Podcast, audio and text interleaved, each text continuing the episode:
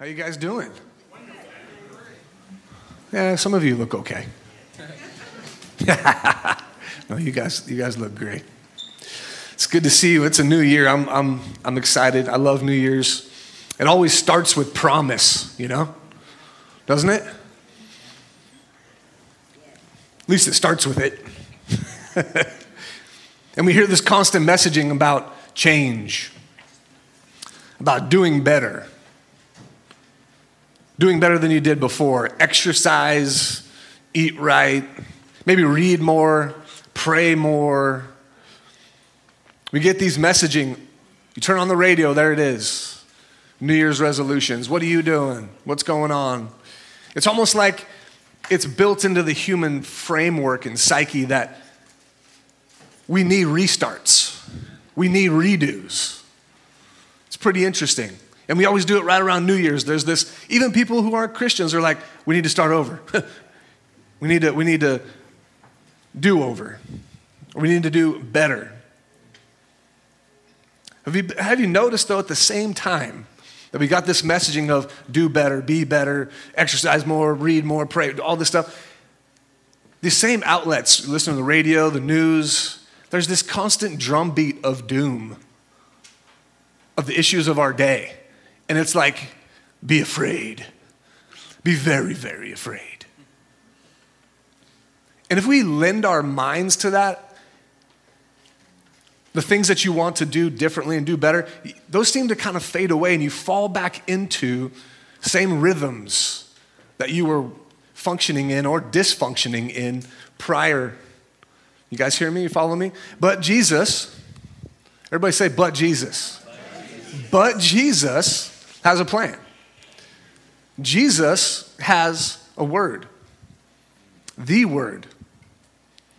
Jesus has the Holy Spirit, is the Holy Spirit. He's here right now, living in me, living in the people of faith. says John 14, I will be in you and I will be with you. That means here, right beside you, and in you. Good stuff.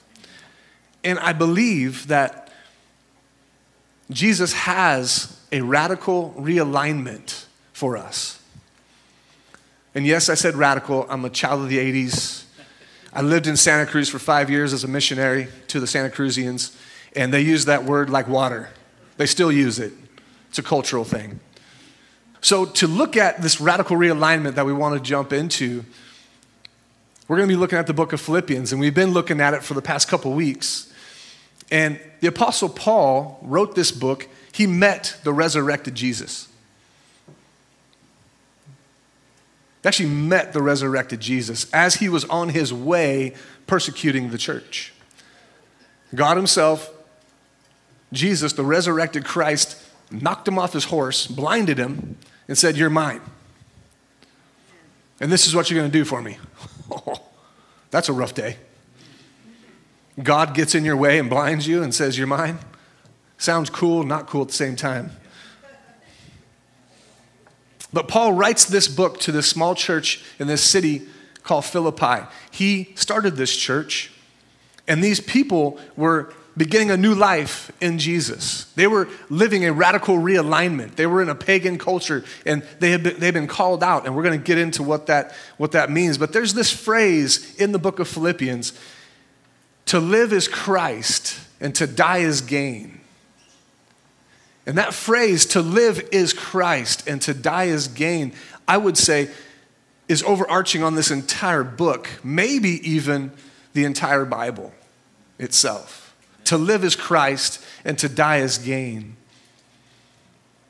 It was coined by Paul, and this book, I believe these words. I believe these words. I tried to live what Paul is, is saying. I'm gonna, I'm gonna introduce you to some tension this morning. Is that okay? There's some tension that I live in as a believer in Jesus. So, a radical realignment. And this realignment is specifically targeted at your plans your focus, your values, what you value. Amen. So if you have a Bible this morning, or if you have a smartphone that has the Bible, if you can open up to Philippians chapter 3, and uh, we're probably going to start in verse 12. Uh, like my dad always says, my notes have notes, and I feel like this message, I'm on a boat and I got my fishing line hooked into a whale and it's just dragging me along, and I don't know where I'm going. So bear with me, pray for me as we go forward this morning. But let me pray. Jesus, I thank you, Lord, for your word. I thank you, Jesus, that you are real. In spite of any of my shortcomings, you love and you restore and you strengthen in the midst of trial, trouble, tribulation, in the midst of new beginnings. Jesus, you are here. You are the steadfast one pursuing. I thank you, Lord, that you have this word for us this morning. You have this word that has gone through the, the centuries that we can read and, and let it speak to our lives and judge the attitudes and the thoughts of our hearts. Jesus, I thank you for your mercy and your grace in this moment. Help us and open our ears to what it is you would have to say through your word. In Jesus' name, amen. Philippians chapter 3, verse 12 and 14 says this Paul says, Not that I've already obtained this or am already perfect, but I press on to make it my own because Christ Jesus has made me his own. Brothers, I do not consider that I have made it my own. Speaking to a process right there. But one thing I do, forgetting what lies behind and straining forward to what lies ahead. I press on towards the goal for the prize of the upward call of God in Christ Jesus. Today we're going to look at what Paul means in this text by letting go and pursuing the prize of the upward call of God in Jesus. And lastly, when these two things come together in the person of faith, something happens, something transpires. Little context first. I'm a huge context guy. If we don't understand the context of what the of how the word of God was spoken in its context, we don't understand what's going on. The, the, the, city of Philippi was considered to be Paul's first church plant in Europe. It was the first time that the gospel was preached in Europe. It was modern day Greece. And from there, it began to spread into Europe. Any Europeans in here? Irish, Scottish, German, Norwegians? All there? Yeah. The gospel was on its way. It was in Philippi and it was on its way to your ancestors. Reached Ireland in the third century fourth century. This city prided itself on its rich battle history. It was, on, it was in this strategic highway between Europe and, and Rome and Asia. It was like, it was this, this amazing strategic place, and many people fought over this the Greeks, the Romans, the Macedonians fought over this place for hundreds of years. And at the time of Paul, these guys prided themselves in a Roman colony. And Rome specifically, this is pretty interesting, put military veterans. It was a retirement city, essentially, for retired military veterans. So you had this huge national pride. You had military veterans in this strategic place. So these people knew how to fight. They, they, they were tough. They, they, they weren't, you know, just people walking around with, in robes and togas and eating grapes. These were, these were tough families, tough dudes, and, and this is the context that it, it's being spoken. And, and Paul, through this book, is asking the, these people to consider his way of life as he follows Christ. And at the time that he wrote this letter, he was in prison. This is a time in history when being in prison carried with it a social stigma. Today, it's a little more thug life. It's kind of cool. You know, you got rappers recording from prison and stuff like that. But back then, it was like, yeah, uh, something's wrong with that guy. The average person was like, yeah, you're preaching about who? This, this Jesus? Well, yeah, you're, it got you put in jail. Like, that's not, that's, that's not, something's wrong there. So he had this stigma that Paul was, was fighting this. And you can see it all through the books that he wrote Galatians, um, all the prison letters that he wrote. But for some reason, the Philippians were pretty excited about Paul. And they were actually helpful to him in his journey being in prison. So, the first thing in this text, so, you, so now you got some context, right? Are you in Philippi with me? Okay, we're, we're there. Just, just think for a minute you're a, you're a Philippian. And Paul is saying, forget what lies behind. But forget what? He says, what lies behind.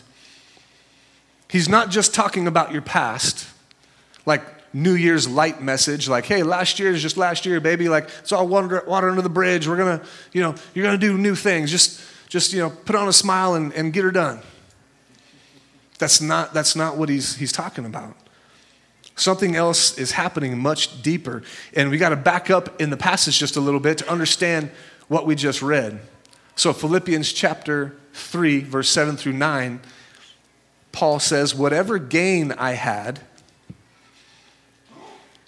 I count it as loss for the sake of Christ. Indeed, I count everything, say everything, everything. as loss because of the surpassing worth of knowing Christ Jesus, my Lord. For his sake, I have suffered the loss of all things, and I count them as rubbish. Say rubbish. Ah, you cussed in church. uh-huh. In the Greek, Paul actually uses a word that's actually a cuss word. And we won't say it this morning, but I'll just say dung. He actually calls everything he was, everything that he did. And even before verse, starting at verse 7, he was listing his ethnic identity. You know, I, I was thinking about just reading the entire chapter 3 to you guys, but I didn't want you guys to go to sleep on me. But um, verse 7, he's talking about his ethnic identity. He's like, I was the man. I was the Jew of Jews. I had everything dialed according to my context and my family and where I lived, I was the man. And God called me out of that. And He says He counts it as loss. So, do you, do you hear what Paul is saying? He's talking to these people in Philippi that have this extreme uh, uh, historical, battle ridden culture. And these retired veterans, patriots of Rome, and he's saying, let it go. Let it go. And then he goes even further, everything, because he talks about his own ethnic identity and where he's from. He's like, I let all that go. I'm not that anymore. I'm something else. He's talking about a person he used to be, his identity. You see, guys, faith in Christ plus nothing equals everything. Faith in Christ plus nothing equals everything. That's what he's saying here. Some of us try to, re, try to retain our, our, some resemblance of our identity of before we met Christ, and, and we, we try to sprinkle a little Jesus juice on our life. I'm serious. And, and instead of just stepping out, out from that stuff and going, Jesus, I'm yours and, and you are mine. It's all for nothing unless you have Jesus. So, yes, we're saved by and to a person, and it's Jesus. He's real. He died for your sins, your past, your present, and future sins. Ouch.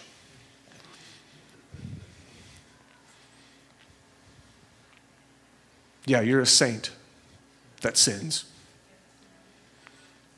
Not that that's license to go act like an idiot.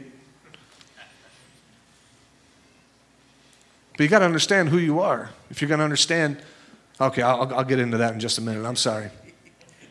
Many of us hold views in our lifetime The Philippians had views and understanding, and Paul's trying to break these things. And these views in our lifetime can be faulty, inflated, or emaciated. Just ask the, the, wives in here about their husbands and their faulty views. I've been married 25 years and I've had quite a few. But three areas I believe to be the most important these views that, that God wants to attack and realign and radically realign in our lives is how we see God, how you see yourself, and how you see the world. Those three things. And Paul is going after it. He's, he's, he's telling us who God is, this Jesus. He's telling us how we need to see him. We need to see him as everything, letting go of my past, letting go of who I was, and embracing Jesus. I believe there's a lot of us in here right now that need to let go of some inflated or emaciated views of God and of ourselves and of the world and your place in it.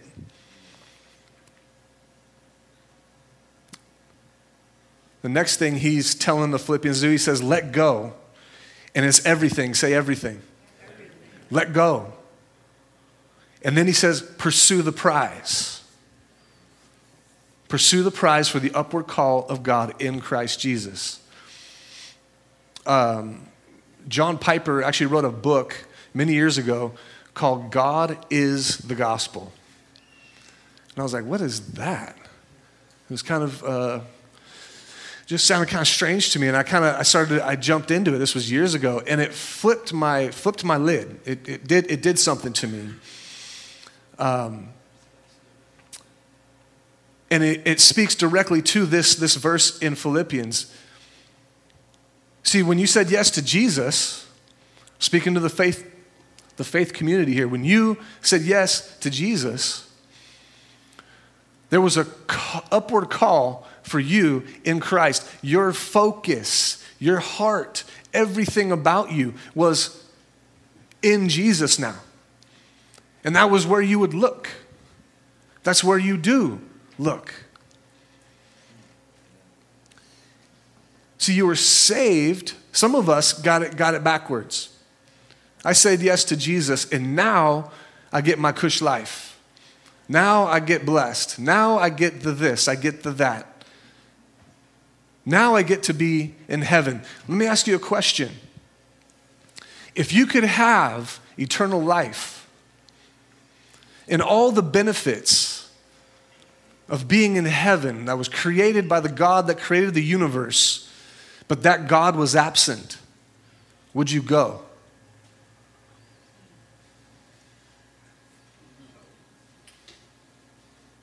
How you answer that question determines from where I'm standing whether or not you actually said yes to Jesus.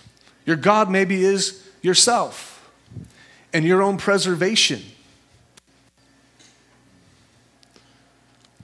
Paul goes into that in chapter 3 as well. He talks about the people being enemies of God, enemies of Christ, and their God is their stomach. Meaning, the Hebrew is nephesh, the, your God is your flesh. Oh boy, we're getting deep now. I, I, I'm, speaking, I'm preaching to the choir here. I, I'm in flesh too, I'm not God. I struggle with that just like anybody else in here does.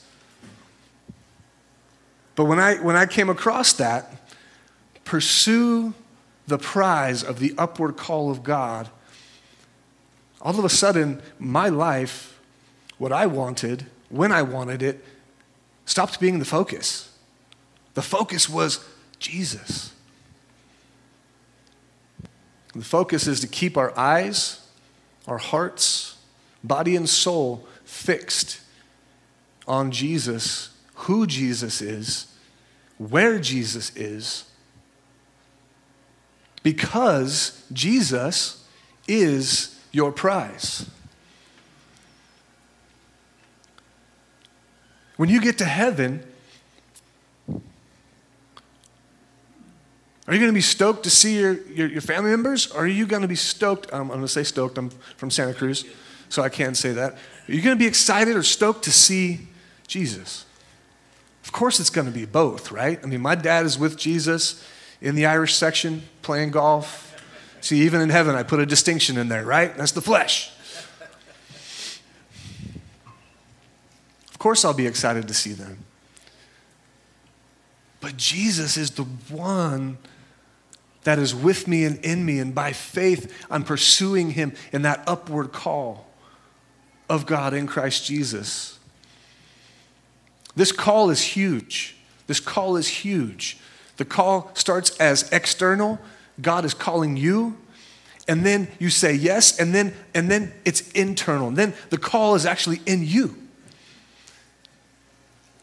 And you look forward, and God is calling you forward to these things. But there's also this call in you that you give to the world come follow me. You got to meet Jesus. He's changed my life and changed my heart. I'm a new person. I'm not who I was. He is the prize. Jesus is the prize. I don't know what, how, how that makes you feel, but for me, it makes me feel like I need to get to know him better. you're like, wait a minute, you're up there preaching the Bible. Yes, I am. But I want to know Jesus better. I want to know him better because he is the prize. And he shows himself as being the prize by dying for our sins and rising from the dead. Somebody say, Amen.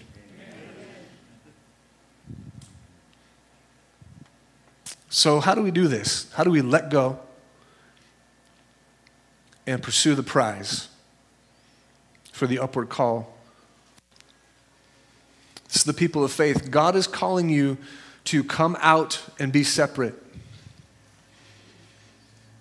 God is calling you to come out and be separate. God gave me this word um, during 2020 when we were when the whole nation and the world was going through COVID. And there was crazy things jumping off. There was riots and protests going on because George Floyd was, was murdered in, in, in the northern cities. I think it was Minnesota, but um, there was crazy stuff going on.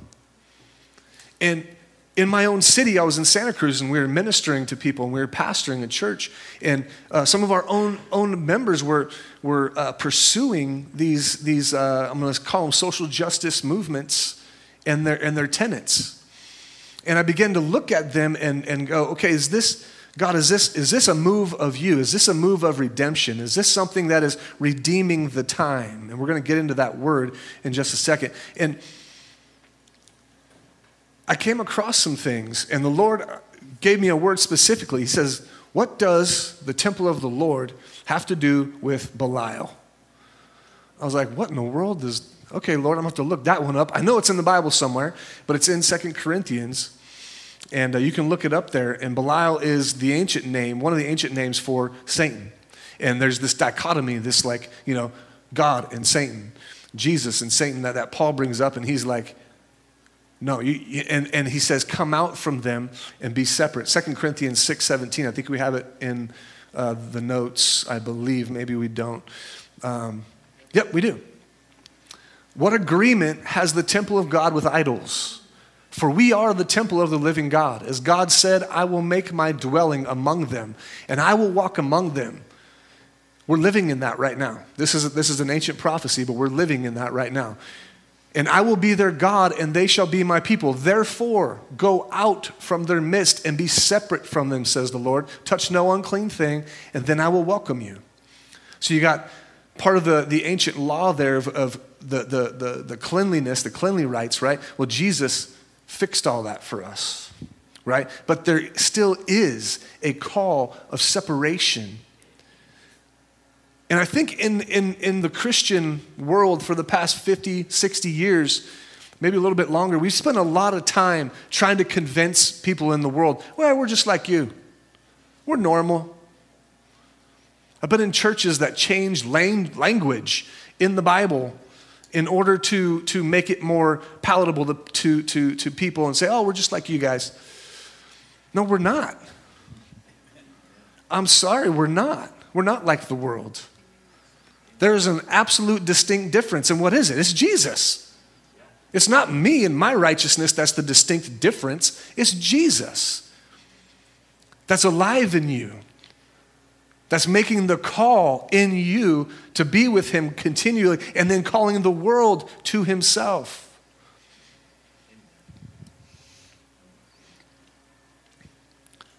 Come out and be separate.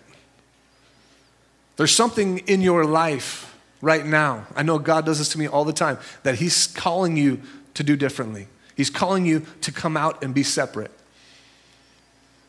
At that, at that moment in 2020, when I was going through that and he gave me that word, it was specifically about going to protests and things of that nature. Because that other people are like, dude, we're going, we're going. And I'm like, hmm. And these were Christians. I'm like, should I go? And the Lord was like, no, that is not where you're supposed to be. I'm like, okay. You need to be different. How different? Jesus different. Jesus different. Oh, there it is. Your view of God, your view of self, your view of the world. He wants you to be like Him. He wants you to be where He is, that pursuing the prize of the upward call in Christ Jesus. The prize is in Jesus, it is Him. So I want to tell you a quick story. Where are we at with time? Okay, we're good. Whenever a preacher starts with this phrase a long time ago, people start snoozing. But I'm going to say it. a quick story. A long time ago, in the third century, um, so a long time ago in the third century, so we're talking in the 200s AD after Jesus, Christian men and women endured atrocities. And really, the, the, the Christian movement was birthed out of persecution. We worship a murdered Christ.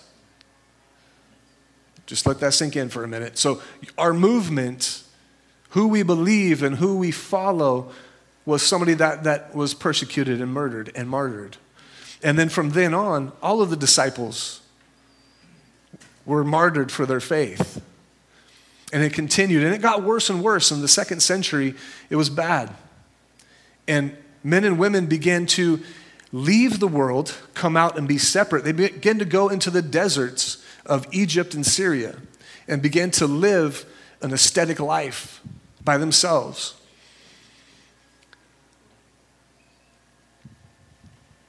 The earliest of these, these, these people actually became known as the desert fathers and mothers. And they were people that lived an ascetic life and they lived way out in the bushes, out in the boonies, and they lived alone by themselves. So many of them started to go out there over the past two, three hundred years that they actually began to come together. And they still lived separately, but they would come together once a week. And they would share and they would encourage one another. The first of these, the greatest, was St. Anthony. He was born in 256 AD to Christian parents and suffered persecution, but he heard this verse in church and he took it seriously.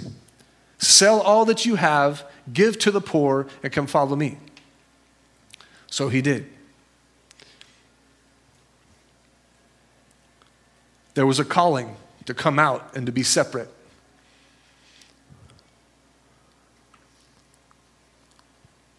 They lived ascetic lives. They lived in caves. Doesn't sound very awesome. Although I got, a, I got a deep affinity and affection for these people that actually have taken the Word of God and applied it to flesh and bone and has allowed it to change them. And they lived a life that was wholly surrendered and dedicated to God. By the fifth and sixth centuries, some intense heresies started creeping into the church. And because of the Edict of Milan, now I'm giving you a history lesson. Hopefully, you, whew, you guys don't disappear on me. But Christianity was legalized by the Roman Empire by the third century. I'm sorry, by the fourth century. It's called the Edict of Milan. Constantine said Christianity is now legal in the empire. It was incredible, incredible. Went from this grassroots thing, you know, fringe, to all of a sudden taking over. And every Christian in the Roman Empire, which is really the known world, it was huge, were now at peace and rest. But slowly but surely, the political movement of the day crept its way into the church, into the leadership of the church. And the church leadership became lax and idolatrous. And their morals started to decay. And there were people that were saying, This is not God's best. This is not. And they started to retreat again back to the deserts.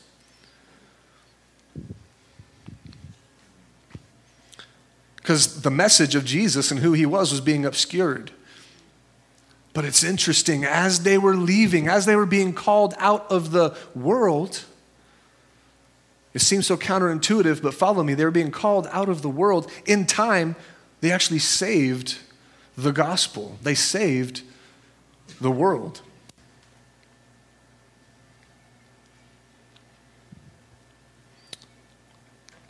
Athanasius, Saint Athanasius. If you want to read a quick history of somebody radical and amazing, read the life of Athanasius.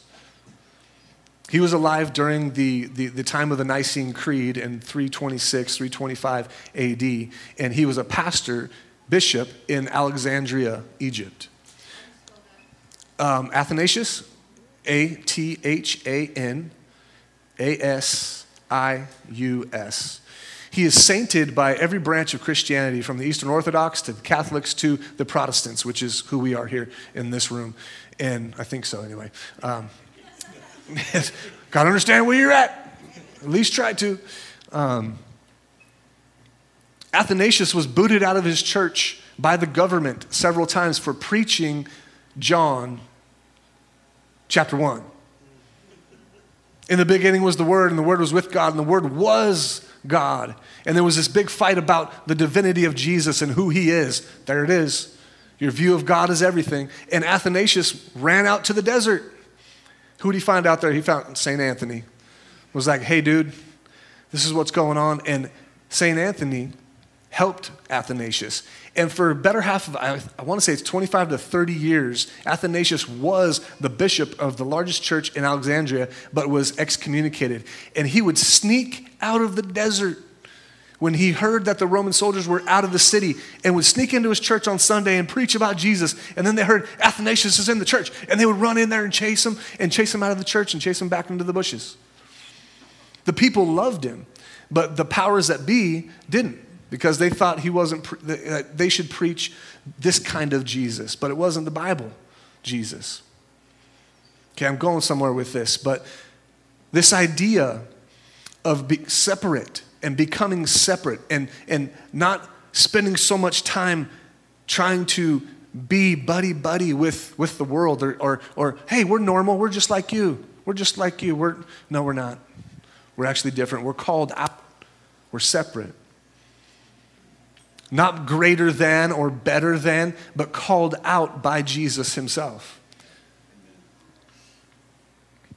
And this is not a new idea to the bible the timeline of salvation, I'll give you a big word, the salvific story from Genesis to Revelations is all about God calling people out and setting them on a trajectory. Abraham was called out. Moses was called out. Elijah was called out. John the Baptist was called out. The 12 were called out. Mary and Joseph called out. Where you're standing right now, Jesus has a call upon you to be with him where he is, to be about his business. The list goes on. God is calling people. So, Ephesians chapter 5, listen to what Paul says to the church in, in Ephesus. Verses 15 and 17. Look carefully then how you walk, not as unwise, but as wise, making best use of the time. That phrase, best use, some translations take the Greek and they use the word redeeming, redeeming the time. I like that a lot better. Because, yeah, man, you and I wasted a lot of time. We've wasted a lot of time. We've done some great things for Jesus, I'm sure. If you've been a person of faith for any, any, any, any stretch of time and you've surrendered your life to Him, you've done some things for Him, I'm sure. And He's used you in a mighty way. But there's a redemptive nature every day of following Jesus, that He wants to redeem the time. And as you're going forward, guess what? There's time behind you, and it's been redeemed. Walking in a redemptive time. Because, so He says, Look carefully how you walk, not as unwise, but as wise, making best use of the time. Because the days are evil. Therefore, do not be foolish, but understand what the will of the Lord is. We're going to go back to Philippians chapter 3, verse 17 and 18. I'm going to, I'm to finish with, with uh, these remarks here, so bear with me. Verse 17 through 21. Brothers, join in imitating me and keep your eyes on those who walk, there's that word, walk, according to the example you have in us. For many, of whom I've often told you and now tell you even with tears, walk as enemies of the cross of Christ. Their destruction, their end is their destruction, and their God is their belly. And they glory in their shame with their minds set on earthly things. But our citizenship is in heaven. That word citizenship is the same word in Ephesians where it says, Look at how you walk. It's per, per, it's, it sounds like peeling a potato. Peripateo is how you say it in, in the Greek, and it literally means citizenship. Look at your citizenship. Look at who you are in your daily life, where you are, where, where you live. And he's telling you right where you are. If you have faith in Jesus, you're a citizen of heaven.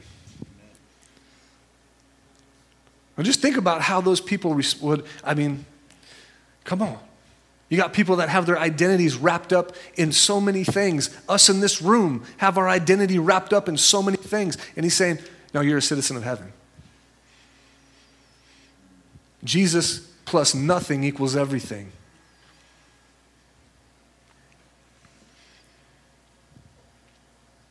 But our citizenship is in heaven, and from it, from heaven, we await a Savior, the Lord Jesus Christ, who will transform your lowly body to be like His glorious body by the power that enables Him to subject all things to Himself. Jesus is the Savior. By faith, I'm a citizen of heaven right now where I stand, and He's coming back. And when He comes back, you and I, whether we're dead or alive, are going to be like him, says. Like his resurrected body. A spirit empowered, living forever body. And we're going to be with him. I don't know about you guys, but that's really important. Jesus is the gospel. I press on towards the upward call of God in who? Jesus. So do something different for God this year. Bring redemption to your time. Move forward. This is the last thing. Move forward. Hebrews 12:1 says this, "Therefore, since we are surrounded, all of you in here are surrounded right now by a cloud of witnesses."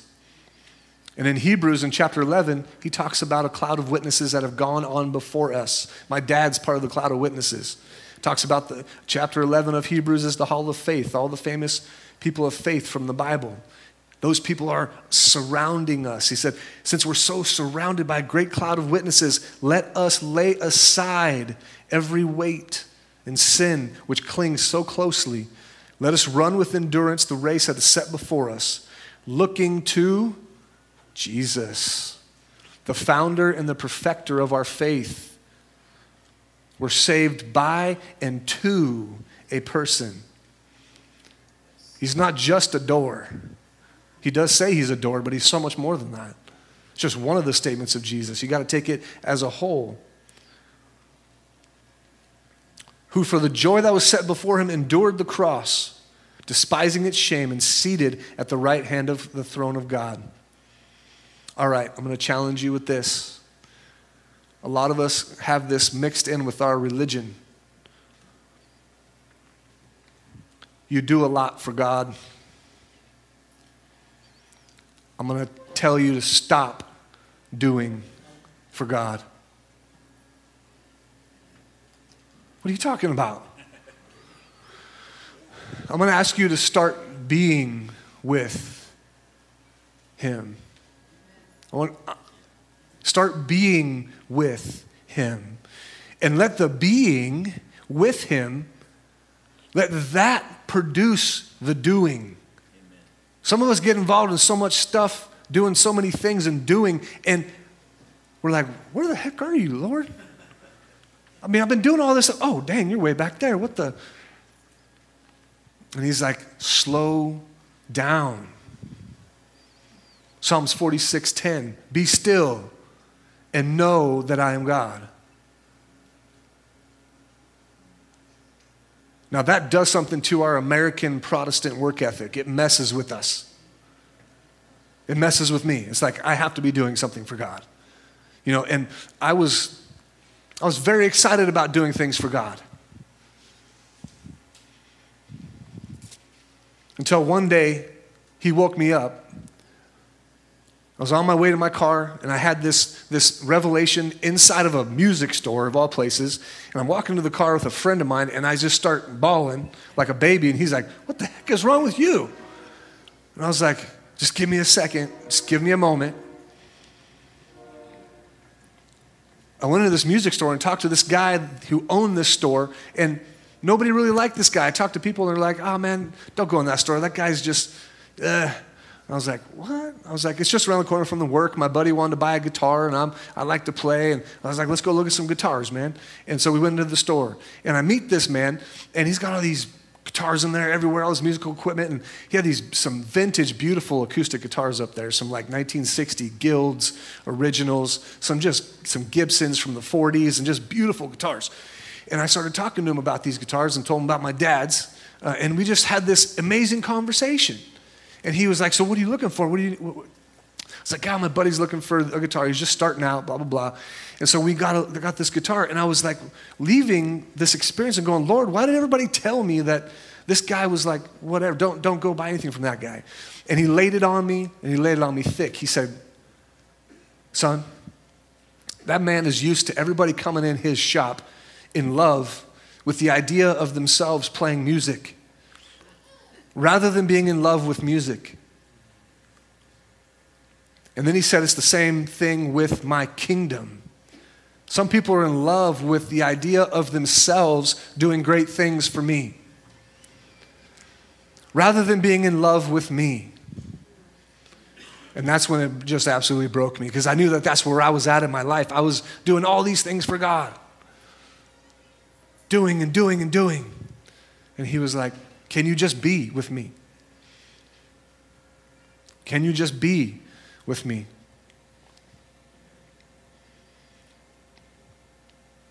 So I'm going to encourage you right now, today, in four areas to slow down and to be with Jesus in four areas. First one is prayer. Slow down your life, create some new rhythms in this new year, rhythms that stick. And I think if prayer is the number one, it's, it's more likely to stick because you're slowing down and stopping to be with Jesus. And He is the prize. The next is rest. So prayer and then rest. Rest is spiritual, guys. Now, I'm not telling you to call Pastor Eric and quit everything you're doing in the church. Hear me now. I'm not saying that. If there's a lot of you that are, that are doing a lot of amazing things, and it's a blessing of God. But I'm asking you to take a very honest look at your life and go, Am I going too fast in some places? Am I not hearing God loud enough? Have I not given Him enough space?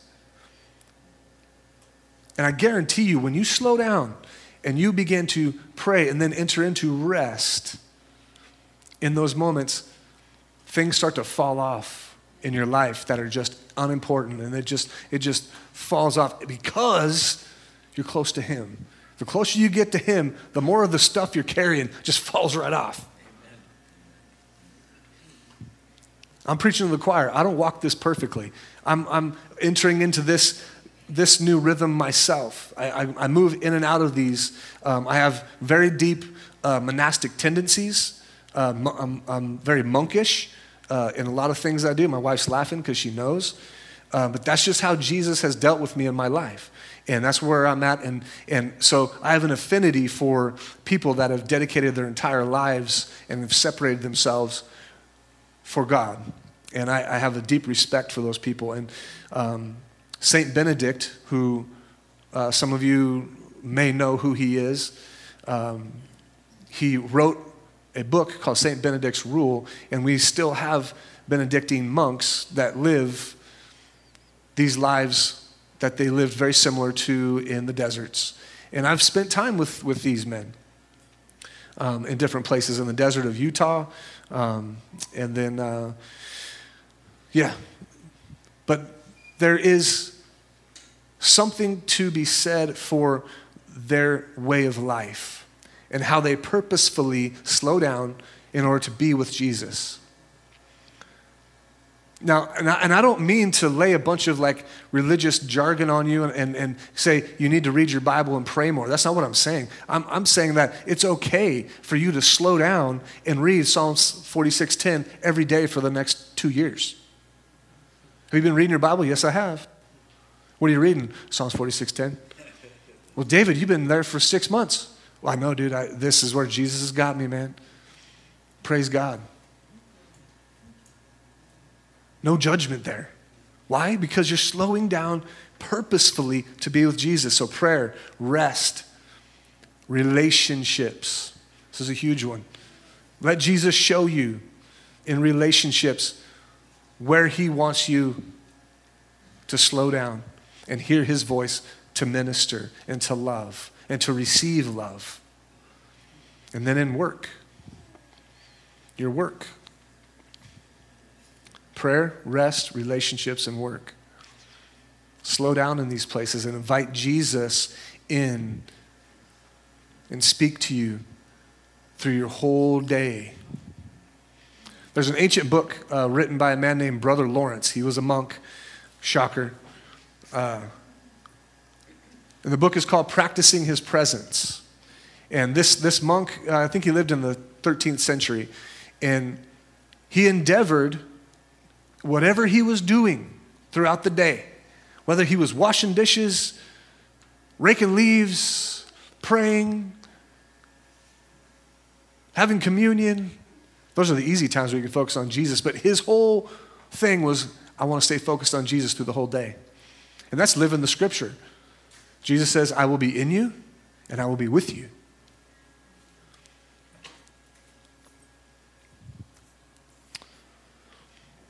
Let's pray. Jesus, I thank you for the blessing and the opportunity, Lord, to, to hear your word, to let your word speak. I thank you, Jesus, that you pursue us and you make us more like you every single day. And it doesn't matter where we're at in the journey, whether we are in a season of grief or a season of joy, a season of, of celebration, there is, there is a call of you upon our lives in those moments to grow, to love more, to understand you better. Jesus, I pray that I ask that you would help us in this room to slow down, to pursue you, the prize, to let go of everything we were, all of last year, even all of our life.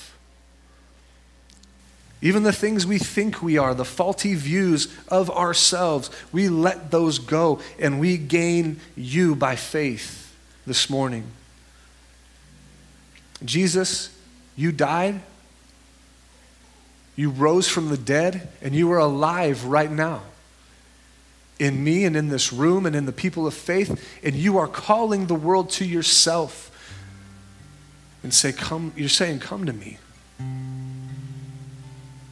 Come to me so that you may have rest. Help us, Jesus, to surrender. Help us, Jesus, not to allow our flesh, our belly become, to replace you. Let our desires be aimed towards you.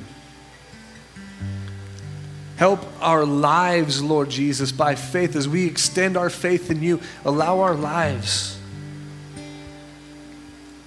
to be an expression of being with you.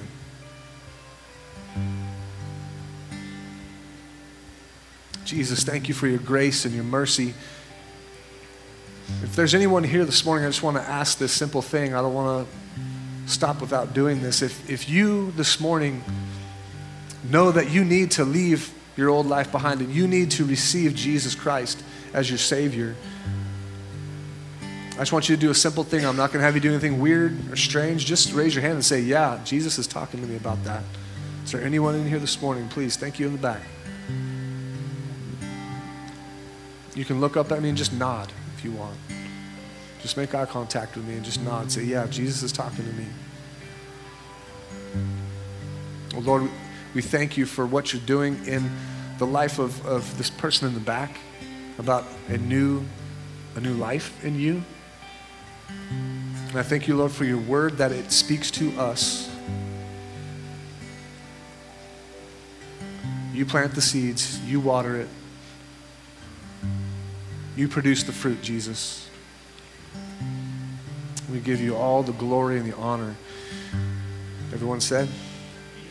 Amen. Thank you.